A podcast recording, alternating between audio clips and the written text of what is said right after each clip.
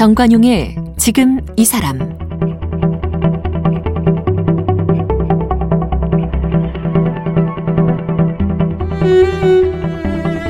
여러분 안녕하십니까 정관용입니다. 이번 주 5월 가정의 달을 맞아서 더 나은 삶 어린이가 안전한 대한민국 이런 주제로 이야기 나눠보고 있는데요.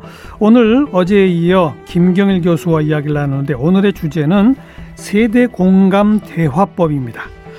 보통 이제 이론적으로 말하면 아이를 달라지게 하려면 부모의 말부터 바뀌어야 한다. 부모가 달라져야 비로소 아이도 달라지게 할 수 있다.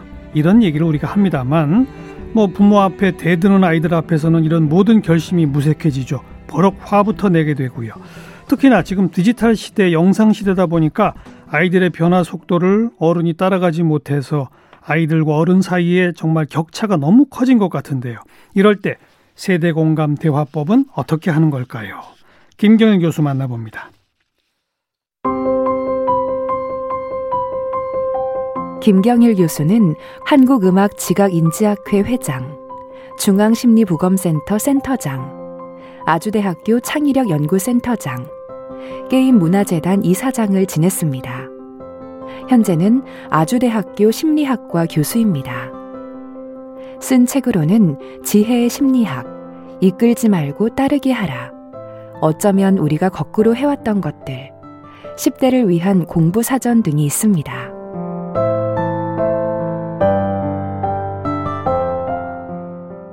김 교수님 어서 오십시오. 네, 안녕하십니까. 제 네, 느낌에는요. 네. 제가 어렸을 때 부모님과의 세대 차이 느끼잖아요. 네, 네. 그리고 이건 아마 고대에도 있었을 거고. 근데 요즘 대한민국 사회에 예를 들어서 50대와 20대, 40대와 10대 요 세대 차이는 그 어느 때보다 커졌다고 저는 느끼거든요. 네, 개인적으로. 네, 네, 네, 제가 맞게 보는 거예요. 어, 두 이야기 다 말, 뭐 정확하게 말씀하신 것 같습니다. 일단 심리학자로서는 음. 어, 모든 시대의 세대 차이는 굉장히 있었다. 크게 느꼈다. 있었다. 그런데 어, 요즘은 같은 10년 차라도 훨씬 더 크게 느끼, 느껴진다. 음. 어, 그렇죠. 맞아요. 네. 그 이유가 뭘까요? 요즘 그 그렇게 극심한 세대 차이가 느껴지게 되는 이유가 뭘까요? 종잡을 수가 없기 때문입니다. 젊은 세대를 왜냐하면 개인차가 커졌기 때문에. 개, 그 젊은 세대라 하더라도 네. 그 안에서 네. 아, 그러니까 예전에 동질성이 떨어졌다. 그렇죠. 예전에는 40대인 분의 평균적인 모습이 있죠. 있었고 또 어. 20대인 또 청년들의 평균적인 모습이 있었는데 이 평균 지점들끼리 이제 차이가 격차가 벌어지면서 그 격차만큼 느끼는 게 세대 차이였는데 예. 요즘은 40대의 평균이라는 건 없죠. 음. 60대의 평균도 없습니다. 네, 네. 네. 20대의 평균도 없고요. 그러니까 워낙에 각 세대 내에서의 편차도 세대 내에서의 편차도 커지니까 그러니까 아, 요 정도 대화하면 되겠다. 요 음. 정도 대하면 되겠다라고 하는 지점까지도 찾기가 어려워지니까 더더욱 막막하니까 그 막막하고 그 다음에 모호한 정도만큼 또 더 크게 느껴지는 게 아닐까 싶습니다. 각 세대 내의 편차가 커진 이유는 뭐예요? 어, 민주주의 때문이죠. 어. 가장 중요한 건, 어. 네, 네, 가장 중요한 건, 그러니까 민주주의의 기본 가치라는 것이 결국은 다양성을 인정하는 거거든요. 그래서 민주주의 사회가 다른 어떤 사회보다도 혼란스러울 것 같지만 타살률이 떨어지거든요. 그렇죠. 타살률이 떨어지는 이게 독재 국가가 타살률이 훨씬 더 높아요. 음. 그런데 민주주의 국가 타살률이 떨어지는 건 양쪽에서 더 착한 사람이 어느 쪽에서 더 나쁜 사람이 태어나는 것도 아닌데 연구를 해보면 분명한 건 다양함을 인정하게 만드는 게 그렇죠. 민주주의니까 상대방에 대한 적개심을 덜 가지게 그렇죠. 네, 표출하게 만들거든요. 음.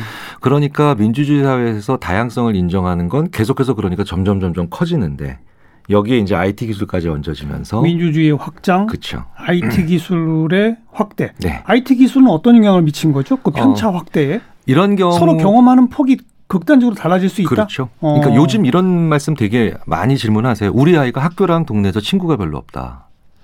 고민을 많이 하세요. 근데 음. 아이를 만나 보면요. 부모님이 이런 고민을 하고 있는데 어떻게 생각하니? 라고 하면 아이들이 이렇게 얘기합니다. 우리 청소년들이. 심지어 대학생들도요.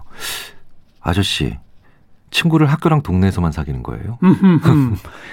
가상 공간에서 그렇죠. 이미 그렇죠. 훨씬 더 먼 거리에 있는 친구들이랑 그렇죠. 약간은 느슨하지만 음. 느슨하지만 원거리에 있는 친구들이랑 다양하게 만나는 게 일상적이 됐거든요. 예. 그런 시, 시간이 지난 지가 10년이 넘었거든요. 그렇죠. 그러니까 지금 10대, 20대, 심지어 30대는 느슨하지만 다양한 관계로 굉장히 편차가 커졌죠. 음, 네. 경험의 폭은 훨씬 더 넓어졌다고 볼수 그렇죠. 있고. 예. 그래서 이 세대는 대유행도 없습니다. 그렇겠네요. 네. 한 개의 물건을 몇 백만 명이 사는 것도 없고. 각자 각자의 개성은 더 커졌고. 그렇죠. 그러다 보니 종잡을 수가 없다는 네. 말이. 조금 더 평균으로 회귀하는 경향이 강한 60대, 70대 뭐, 뭐 이런 분들이 볼 때는 예. 굉장히 어렵고요. 파악하기가. 음, 아마 그 저, 경계선이 아마 40대, 그렇겠네요. 50대에 있는 분들인 것 같아요. 이분들은 어, 다양한 모바일 기기도 인터넷도 그 전에 또 많이 경험을 했었고 네. 그리고 또 기성세와도 호흡을 맞춰야 되고 음, 그리고 또 청소년들과 또 혹은 젊은 청년 층과도 같이 이제 해야 되니까 낀 세대죠. 네, 네, 제일 힘들죠. 네, 네. 어. 그러니까 예전에는 낀 세대가 뭐 40대라고 특정됐지만 사실은 제가 보기에는 4, 5, 60대가 다 낀 세대 같아요. 맞아요. 네, 이제는. 예, 고령화 사회가 되다 보니까 네, 네, 네. 60대가 돼도 부모님 다 살아 계시고 네, 네, 이렇게 네. 되는 거예요. 네. 게다가 연령이 워낙 이제 수명이 길어지니까 그러니까요. 예전보다 같은 직장, 같은 공간에서 어, 공존해야 되는 세대가 훨씬 더 범위가 넓어진 것도 뭐 음. 다양하고요. 네, 당연하고요. 네. 그러니까 제가 그냥 피상적으로 느낀 게 심리학자의 분석에 의해서도 입증이 됐어요. 네. 그만큼 세대 간의 차이는 커졌고 세대 내에서도 편차가 커졌고 이럴수록 서로 대화하기는 어려운 거잖아요. 어, 그럼요. 네. 쉽지 않죠. 쉽지 어. 않죠. 어. 어, 게다가 또 우리나라는 내 주위에 있는 내 옆에 있는 사람들 즉 관계죠. 그 관계로 나를 또 표현하잖아요. 예. 네, 그러니까 왜 자기소개서 쓰면 한국 사람들이 너무 재밌게도 뭐 엄격하신 아버지와 자상하신 어머니 사이에서 막 우리 얘기를 막 관계 얘기를 막 몇남 하면서 몇째로 태어나 그렇죠. 뭐 이렇게 하죠. 네, 네, 네. 어. 그런 관계주의 문화인 한국에서 또 게다가 세대까지 넓어지면 상대방의 세대를 존중하지 않으면 상대방과 대화를 하기가 어려워지는 일들이 많이 벌어집니다. 그런데 서로 다르다고 느껴질 때그 네. 다른 상대를 존중하기보다는 저 사람 이상해. 음, 음, 이렇게 느끼는 게 또 인간의 인지상정 아니에요? 어, 그렇죠. 네. 심지어는 그리고 그런 느낌을 좋은 말을 상대방한테 하면서도 줄 수 있어요. 좋은 말을 하면서. 음. 그 제가 그 기업의 임원분들이나 아니면 좀 시- 어, 보통 선배 세대에게 많이 드리는 말씀이 아 이런 거 칭찬하지 마시라. 이런 칭찬하지 마시라고. 야, 자네 요즘 젊은 친구들답지 않게 일 너무 잘한다. 그 말 하지 마라. 예, 예. 어. 요즘 젊은 친구답지 않게. 어. 요즘 젊은 세대답지 않게. 어. 이 얘기는 뭐냐면 아 이분이 나를 지금 칭찬하고 있지만 기본적으로 요, 나- 우리 세대를 안 좋아하는구나라는 어. 생각까지 같이 집어넣거든요. 어. 네. 근데 만약에 이렇게 바꾸면 어떨까요? 아 요즘 젊은 사람들이 이런 걸 잘한다는데 자네가 그런 사람이었구만. 이 훨씬 나은 칭찬이거든요. 진짜 아다르고 다르네요. 네네네. 음. 그러니까 그러면 아 이분이 우리 세대의 장점을 좀 보려고 하는 분이네라고 하는 거죠. 아, 후배들한테도 제가 그럽니다. 후배 세대한테도 선생님 나이 드신 분답지 않게 옷 되게 잘 입으세요. 이거 별로 좋은 칭찬 아닙니다. 음. 그러면 그 선생님도 아이 이 친구가 기본적으로 우리 세대를 별로 안 좋아하는 친구구나라는 네. 게 같이 들어오거든요. 네. 그래서 다양한 세대가 공존을 한다는 건 그 세대가 정말 많이 다르고 그 세대가 정말 어 심지어는 막 충격을 느끼게 할 때도 있는데 음. 그 세대의 장점이 뭔지를 내가 인식하지 않으면 아마 방법은 없을 겁니다. 음. 네, 장점은. 네. 그러니까 거리가 느껴질수록 네. 차이를 보면 볼수록 네. 상대방을 일단 인정하고 존중하는 것부터 출발해라. 네. 네. 이거는 그냥 절대 불변이죠. 네, 그럼요. 근데 그럼요. 이게 어려워요. 어렵죠. 어렵죠. 네. 오늘은 이제 우리 그 어린이 주제로 하는 요거니까 어린이와 청소년 세대 우리가 보면 참 정말 무슨 생각하고 사는지 모르겠는 음, 나이들도 음, 많잖아요. 네, 네, 네. 그들을 어떻게 존중하고 네, 네. 인정할 수 있는지 그거 좀 알려주세요. 정말 왜 저도 저도 지금 이제 대학에 들어간 딸 한 딸 그다음에 지금 중학교 3학년인 딸 있는데 이제 대학생이 된 딸은 그나마 좀 나은데 음. 중학생인 딸은 정말 제가 정말 여기 여기서 어떤 말씀을 드린다는 게 부끄러울 정도로 제가 무슨 자격으로 이런 말씀을 드릴까 싶을 정도인데 어 정말 그런 생각이 있습니다. 무슨 생각으로 사는 건지. 모르겠죠, 네, 도통. 무슨 생각하는 건지. 어. 네 네. 그런데 어 다시 말씀드리자면 그만큼 자기 생각을 안 보여주고 싶어하는 것 같아요. 음. 자기 생각을 자꾸 안 보여주고. 그게 몇 살. 때부터예요? 뭐 보통 이게 그, 그 인, 인지 심리학 하셨으니까 네, 발달 네, 단계가 있잖아요. 어려서부터 한 서너 살 될 때까지는 그렇게 귀엽잖아요. 네, 네, 네. 그 언제부터가 어떻게 변하는지 좀 쭉 정리해 주세요. 뭐 이런 사이클이 있죠. 네. 그리고 또 개인차도 되게 심합니다. 아, 그런데, 그런데 대체로 일단은 이제 세 살 네 살 넘어가기 시작해서 이제 아이가 말을 하고 음. 그다음에 장난, 놀이 막 이런 것들을 시작하게 되면 음. 어 나의 모든 걸 부모에게 보여주고 싶다라는 걸 사춘기 한참 전인데도 좀 숨기고 싶은 걸 좋아합니다. 그때부터 시작돼요. 네, 그 그때 아이들이 어디를 들어가면 동굴, 텐트 이런 그렇죠. 걸 좋아하죠. 어. 네, 그러니까 이게 바로 뭐냐면 나만의 세계를 예. 한번 가지고 싶은 거예요. 요때 아이들이 뭘 경험하냐면 이런 걸 저희도 이렇게 표현한다. 판타지를 좋아한다. 음. 이제 왜 메리 포핀스 아니면 피터팬 뭐 이렇게 판타지를 좋아하는데 판타지가 되게 어른들이 보기에는 웃긴 행동이에요. 갑자기 나무 막대기를 하나 가지고 이게 성이라 그러고. 그렇죠. 네. 음. 그다음에 동그라미를 하나 갖다 놓고 이게 어 뭐 세상에 완전히 뭐 나만의 세계라고 부르기도 하고. 그래요. 그리고 나가 자기가 그렇죠. 슈퍼맨이 됐다 네, 그러고 네, 네. 날아다니는 흉내 내고 그렇죠, 막 그러잖아요. 그렇죠. 네, 어. 네. 그게 바로 판타지. 그러니까 존재하는 세상과 존재하지 않는 세상을 왔다 갔다 하는 그런 능력이거든요. 사실은 그건 굉장히 좋은 거죠. 사실 무의미한 게 아니라 인간이 고등 영장류인 이유기도 합니다.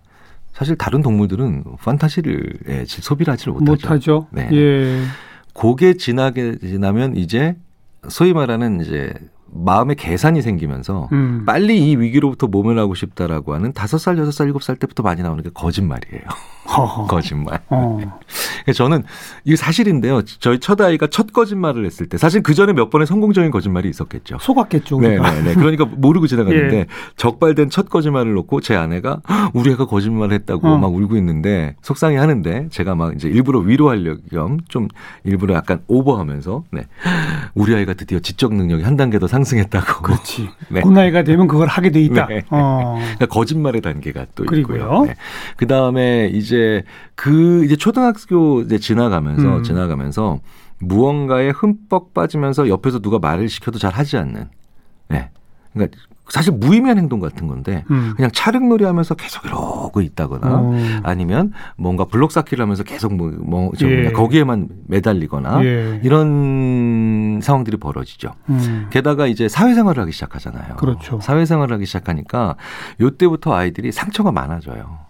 상처가 많아져서 부모님을 되게 속상하게 하는 경우가 밖에서 받은 상처를 안으로 가져와 가지고 부모님에게 딱 투정을 네, 부리거나 보여준다거나 음. 네.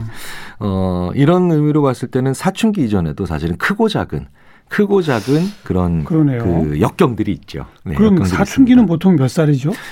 그것도 편차는 빠르면 초등학교 3, 4학년에도 오고요. 그렇죠. 네, 예전에는 중학생 왜 그그 무섭다는 중2. 중2. 근데 이제 더 빨라져서 3, 4학년이면 슬슬 네. 그 사춘기라는 건 그럼 뭐예요? 그 앞에 지금 뭐 거짓말부터 몰입 뭐 하나 하나가 다 좀 불안불안 위태위태한 모습인데 네네. 그게 폭발적으로 다 응축된 거예요? 그게 이제 하나의 제가 이제 이렇게 표현드립니다. 세살 때부터 사춘기 직전까지 하나씩 부모에게 써본 이 무기들이 음. 무기들이 이제 종합적으로 장착이 돼서 한꺼번에 네, 네. 사춘기 정의가 부모로부터 심리 사회적으로 독립하는 거거든요. 네. 결국은 독립해야 되니까. 음. 그러니까 그 독립 전쟁에 사용이 된다라는 식으로 제가 이제 음. 재미있게 표현을 드리는데 그러니까 한꺼번에 모든 무기들이 사용되니까 음. 이제 부모님이 이제 이제 제정신을 차릴 수 없을 정도로 힘들어지시는 거죠. 음. 네. 재밌는 건요. 음, 꽤 많은 경우 보면 우리나라의 사춘기가 좀 부모님을 더 많이 다른 나라보다 힘들게 하는 경우는 많아요. 왜 그래요? 좀 더 그런 것 같아요. 왜 그래요? 그래서 제가 이것도 위로 겸 해서 드리는 말씀이 정의 자체가 부모로부터 심리 사회적으로 독립하는 거잖아요. 예. 심리적으로 사회적으로. 예. 그러면 많이 사랑받았기 때문에 독립할 때 더 세게 아. 나오는 거예요. 우리 사실은. 부모들이 너무 사랑해서. 네, 네, 네. 어. 그러니까 우리나라의 부모처럼 아이들을 많이 안아주고 예. 그리고 아이들도 압니다. 내 부모가 나를 얼마나 사랑하는지. 음. 네. 물론 그 사랑이 과해서 문제가 될 때도 있지만 음. 음. 부모의 사랑이 너무너무 강하기 때문에 그러네요. 밀어내기 위해서는 훨씬 더 아이들이 단호하고도 훨씬 더센 음. 방법을 쓰는 거예요. 우리가 뭐 음. 듣거나 TV 영화나 데서 봤지만 서양의 아이들은 갓난아기 때부터 따로 재우고. 네, 요러면서 키우지 않습니다. 뭐 이런다지 하 않습니까? 네, 네, 네. 근데 우리는 심지어 초등학교 몇 학년짜리도 끼고 자는 경우도 네, 있고. 네, 네. 그걸 이제 서양 애들하고는 그러면서 다르다. 그렇죠. 이미 어느 정도의 거리두기를 두고 있었던 아. 거리두기를 하고 있었던 서양의 문화에서는 그러니까 내가 조금 더 독립적인 개체가 되고 싶다라고 했을 때 그게 그렇게까지 부모가 큰 산이 아니에요. 음. 또한 가지는 네네. 그렇게 극진한 사랑이 우리 한국적 정서에서는 또 소유로 생각해요. 그렇죠. 그게 나 그게 부작용으로 나타나면 그러니까요. 그래서 항상 부모가 어떤 큰 문제가 닥쳤을 때 만약에 자살을 선택하게 되면 뭐 아이들을 꼭 동반시키는 경우가 많은 게 그건 말이 안 되는 거죠. 말이 안 되죠. 자녀 살해 후 자살인데 네네. 그걸 종분 동반 자살이라고 부르는 것 자체가 말이 안 그렇죠. 되죠. 네네. 근데 그런 인식이 생긴 것만큼 애착이 강한 거군요. 네 네. 잘못된 애착이네. 그렇죠. 애착의 부작용이죠. 그러다 보니까 네네. 사춘기는 더 극심하게 나타나고 네네. 거기에 따라서 부모들은 더 마음에 상처를 입고 네. 그럼 아예 초등학교 이전부터 떠나 보내야 됩니까? 아니 그건 아니죠. 그럼 어떻게 아니죠. 시작해야 돼 네. 이제 대화를? 네, 그 아이디가 두고 싶은 거는 거리두기인데요. 음. 거리를 활용하시면 돼요. 그러니까 그 거리를 우리가 참다 참다 못해서 거리를 두니까 알았어 이제 너랑 나랑 남이야라고 이제 뭐 한 번씩 이제 이렇게 하시죠. 어. 그 음. 거리라는 게요 항상 시간이랑 왜, 왜 예전에 이제 택시 미터 요금제 바뀔 때 시간 거리 병산제처럼 예, 예. 거리는 시간이랑 같이 있기 때문에 항상 시간을 여유 있게 두고 통보를 하시는 게 제일 중요합니다. 음. 그러니까 무슨 얘기냐면요. 굉장히 사춘기 때 아이들이 민감한 게 침범당했다는 느낌. 그런 거. 부모님들이 날 존중하지 않고 침범당했다는 느낌 많이 받잖아요. 뭐 방에 함부로 들어와서 그렇죠. 그럼 노, 트를 훔쳐봤다. 뭐 그렇죠. 뭐 이런 거. 네네. 근데 침범의 공통적 특징이 뭐냐면 예고가 없다는 거예요. 그렇죠. 네. 어. 예고를 하셔야 돼요. 아주 사소한 것도 예고를 하셔야 되는 게 문 똑똑 두들기고 문 여는 거 그것도 침범입니다. 어쨌든 방금 전에 예. 소위 말하는 포탄을 장전하신 거니까요. 음. 그러면 예를 들어서요. 제가 한번 약간 장난스럽게 저희 막내딸이 이제 중학교 2학 작년에 한 지금 2시인데요. 같은 집에서도 이따가 한 시간 반 있다가 너희 방에 들어가도 돼? 어허. 이건 굉장히 약간 웃긴 어. 떻게 보면 약간 어, 헛웃음이 나올 정도로 예. 긴 시간이죠. 예. 근데 한 시간 반? 뭘한 시간 반이나 있다 한 시간 반 전에 얘기해요? 아니 왠지 한 시간 반 전에 얘기하고 싶어. 그러니까 아이가 웃어요. 웃겠죠. 웃어요. 어. 그러니까 밥 차려놨으니까 밥 먹어. 이것도 아이들한테 침범인 거예요. 몇 시에 아이들한테. 밥 먹는다 그렇죠. 이렇게. 그렇죠. 어. 그럼 이걸 더 늘려서 한번 장난을 쳐봤어요. 제가. 그래서 음, 지금 오늘 월요일인데 어, 채원아 수요일 날 3시 반에 네, 네, 네 방에 방문할게. 그랬더니. 그러니까 이제 더 웃어요. 더 웃겠죠. 네, 웃기잖아요. 음. 네. 그런데 이게 바로 약간은 이런 거죠. 어느 날 갑자기 해외 정상이 우리나라에 그냥 그날 아침에 오겠다 그러면 그 무례죠. 외교적 결례죠. 그렇죠. 음. 외교적 결례입니다. 그러니까 아주 아주 외교적이고 그다음에 아주 존중받는 관계일수록 훨씬 이전에 통보를 하잖아요. 네, 예고하고. 네, 네. 그러니까 그 시간을 약간 장난스러울 정도로 길게 늘려주면서 음. 아이에게 순간적으로 긍정적 착각을 만들어낼 수 있다는 겁니다. 나 존중받고 있구나. 음흠. 내 방에 들어오기 전에 야 우리 아빠가 있잖아. 진즉 실제로 친구한테 그랬답니다. 야 우리 아빠는 내 방 들어오기 전에 이틀 전에 예약한다. 야. 이런 재미있는 존중감, 음. 재미도 있는 음. 어, 존중감. 즉 거리를 두려고 하니까 알았어 그럼 나도 너한테 시간의 거리를 둘게. 음. 라는 느낌을 서로 주시면 어 어차피 아이는 질풍노도의 시기에 들어가지만 그 과정에서 내 부모한테 내 부모님을 떼어내려고만 하는 게 아니라 음흠. 알겠습니다라고 준비할 수 있는 이런 시간을 서로 가질 수 있는 장점들이 있죠. 시간 네. 예고. 네. 그다음에 대화를 시작할 때는 어떻게 해야 돼요? 어, 대화라는 내가 게 내가 이게 그 내가 수요일 3시 반에 들어갈게라고 하는 거는 네네네. 못마땅한 게 많아서 막 할 말이 많기 때문 아니에요? 네. 그럴 때 그거 어떻게 해요? 네.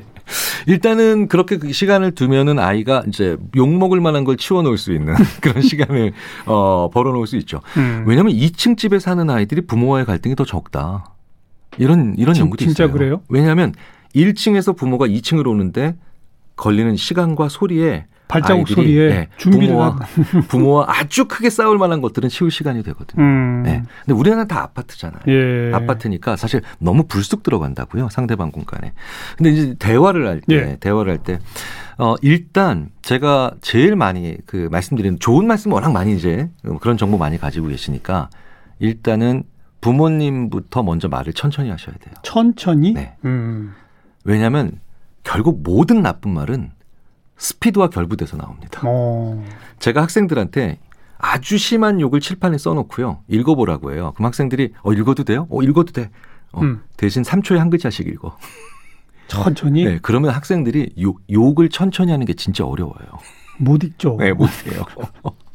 그러니까 이게 부모 자식의 대화가 서로 말이 빨라지면서 서로 상처되는 말이에요. 예. 이건 모든 인간에 대해서 동일해요. 음. 그래서 부모님부터 말씀을 천천히 하시고 예.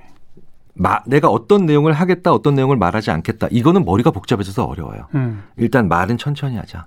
아 그렇구나. 아 그렇구나. 이렇게 음. 천천히 하시면 말의 톤을 서로 유지하실 수가 있게 되고 내가 흥분하는 건 막으실 수 있습니다. 천천히 말하라. 네, 네. 두 번째로 지쳐 있는 상태에서 아이와 대화하시면 안 됩니다. 지치거나 화나 있을 때. 네. 지치 지쳐 있기 때문에 화가 더 잘 나요. 어. 네.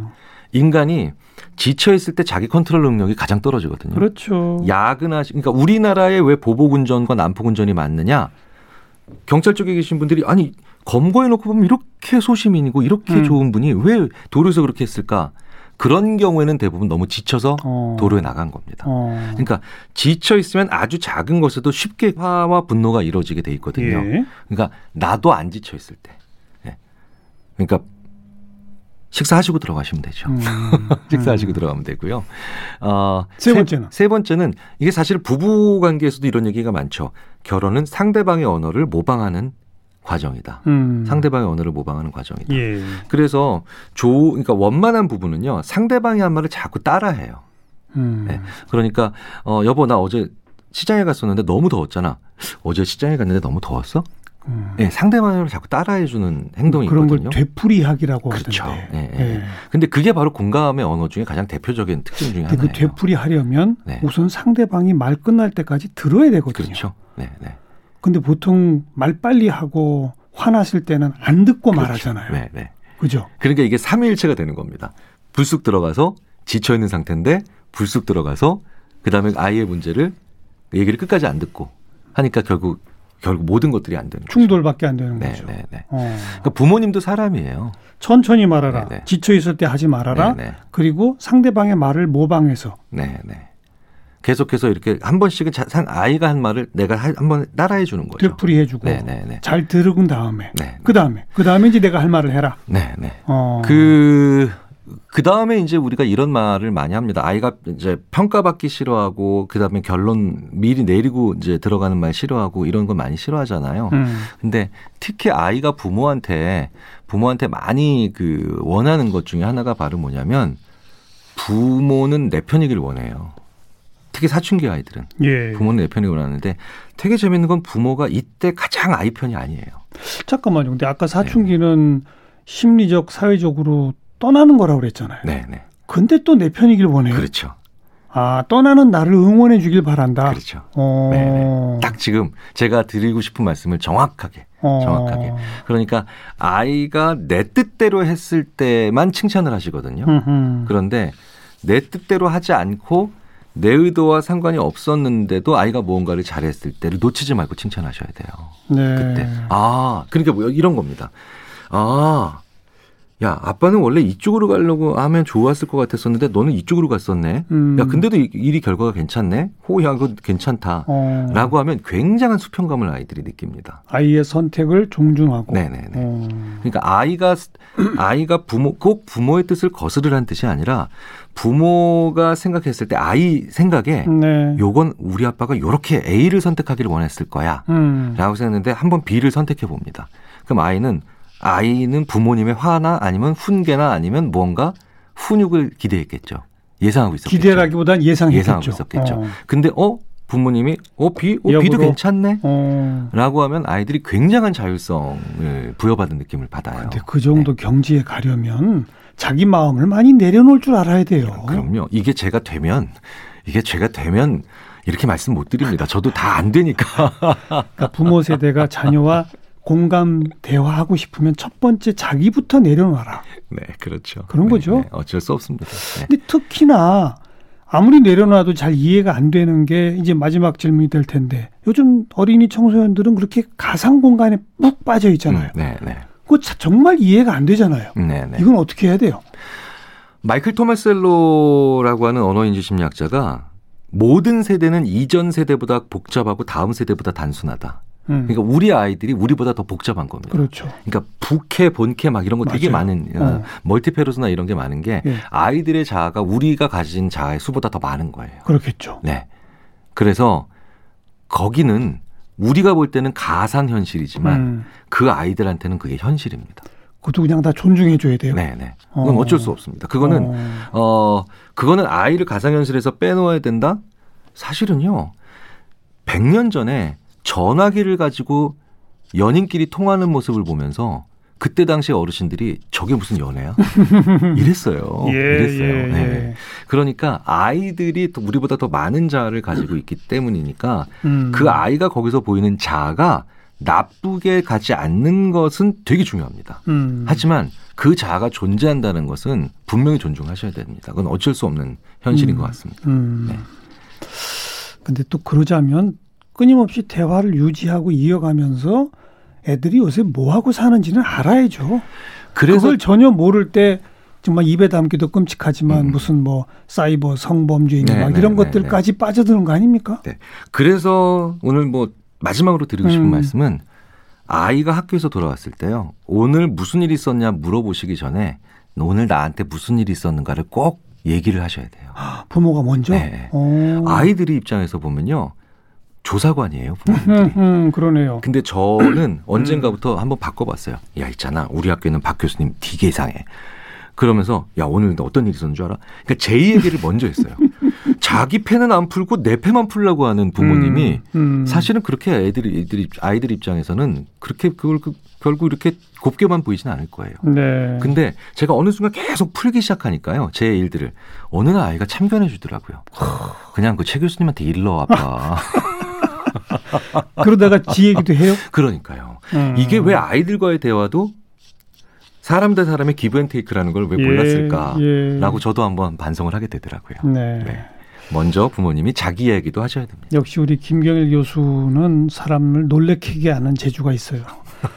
부모 세대가 스스로 마음의 욕심을 내려놓고 자녀 세대를 인정해라. 뭐 보통 이런 얘기까지 하거든요. 네, 네. 근데 한 걸음 더 나가서 자녀가 오늘 뭐 했는지 궁금하면 자기한테 있었던 일 얘기부터 먼저 풀어놔라. 네. 여기까지 듣는 사람은 별로 없었습니다. 네. 혁명적 전환이네요, 이것도. 네, 세대 공감 대화법에 대해서 오늘 어, 김경일 교수와 함께했습니다. 교수님 고맙습니다. 감사합니다. 네. 오늘 함께하신 정관용의 지금 이 사람은 KBS 홈페이지와 모바일 콩 다양한 팟캐스트를 통해 다시 들으실 수 있고 유튜브를 통해 무삭제 인터뷰 동영상을 함께 하실 수 있습니다.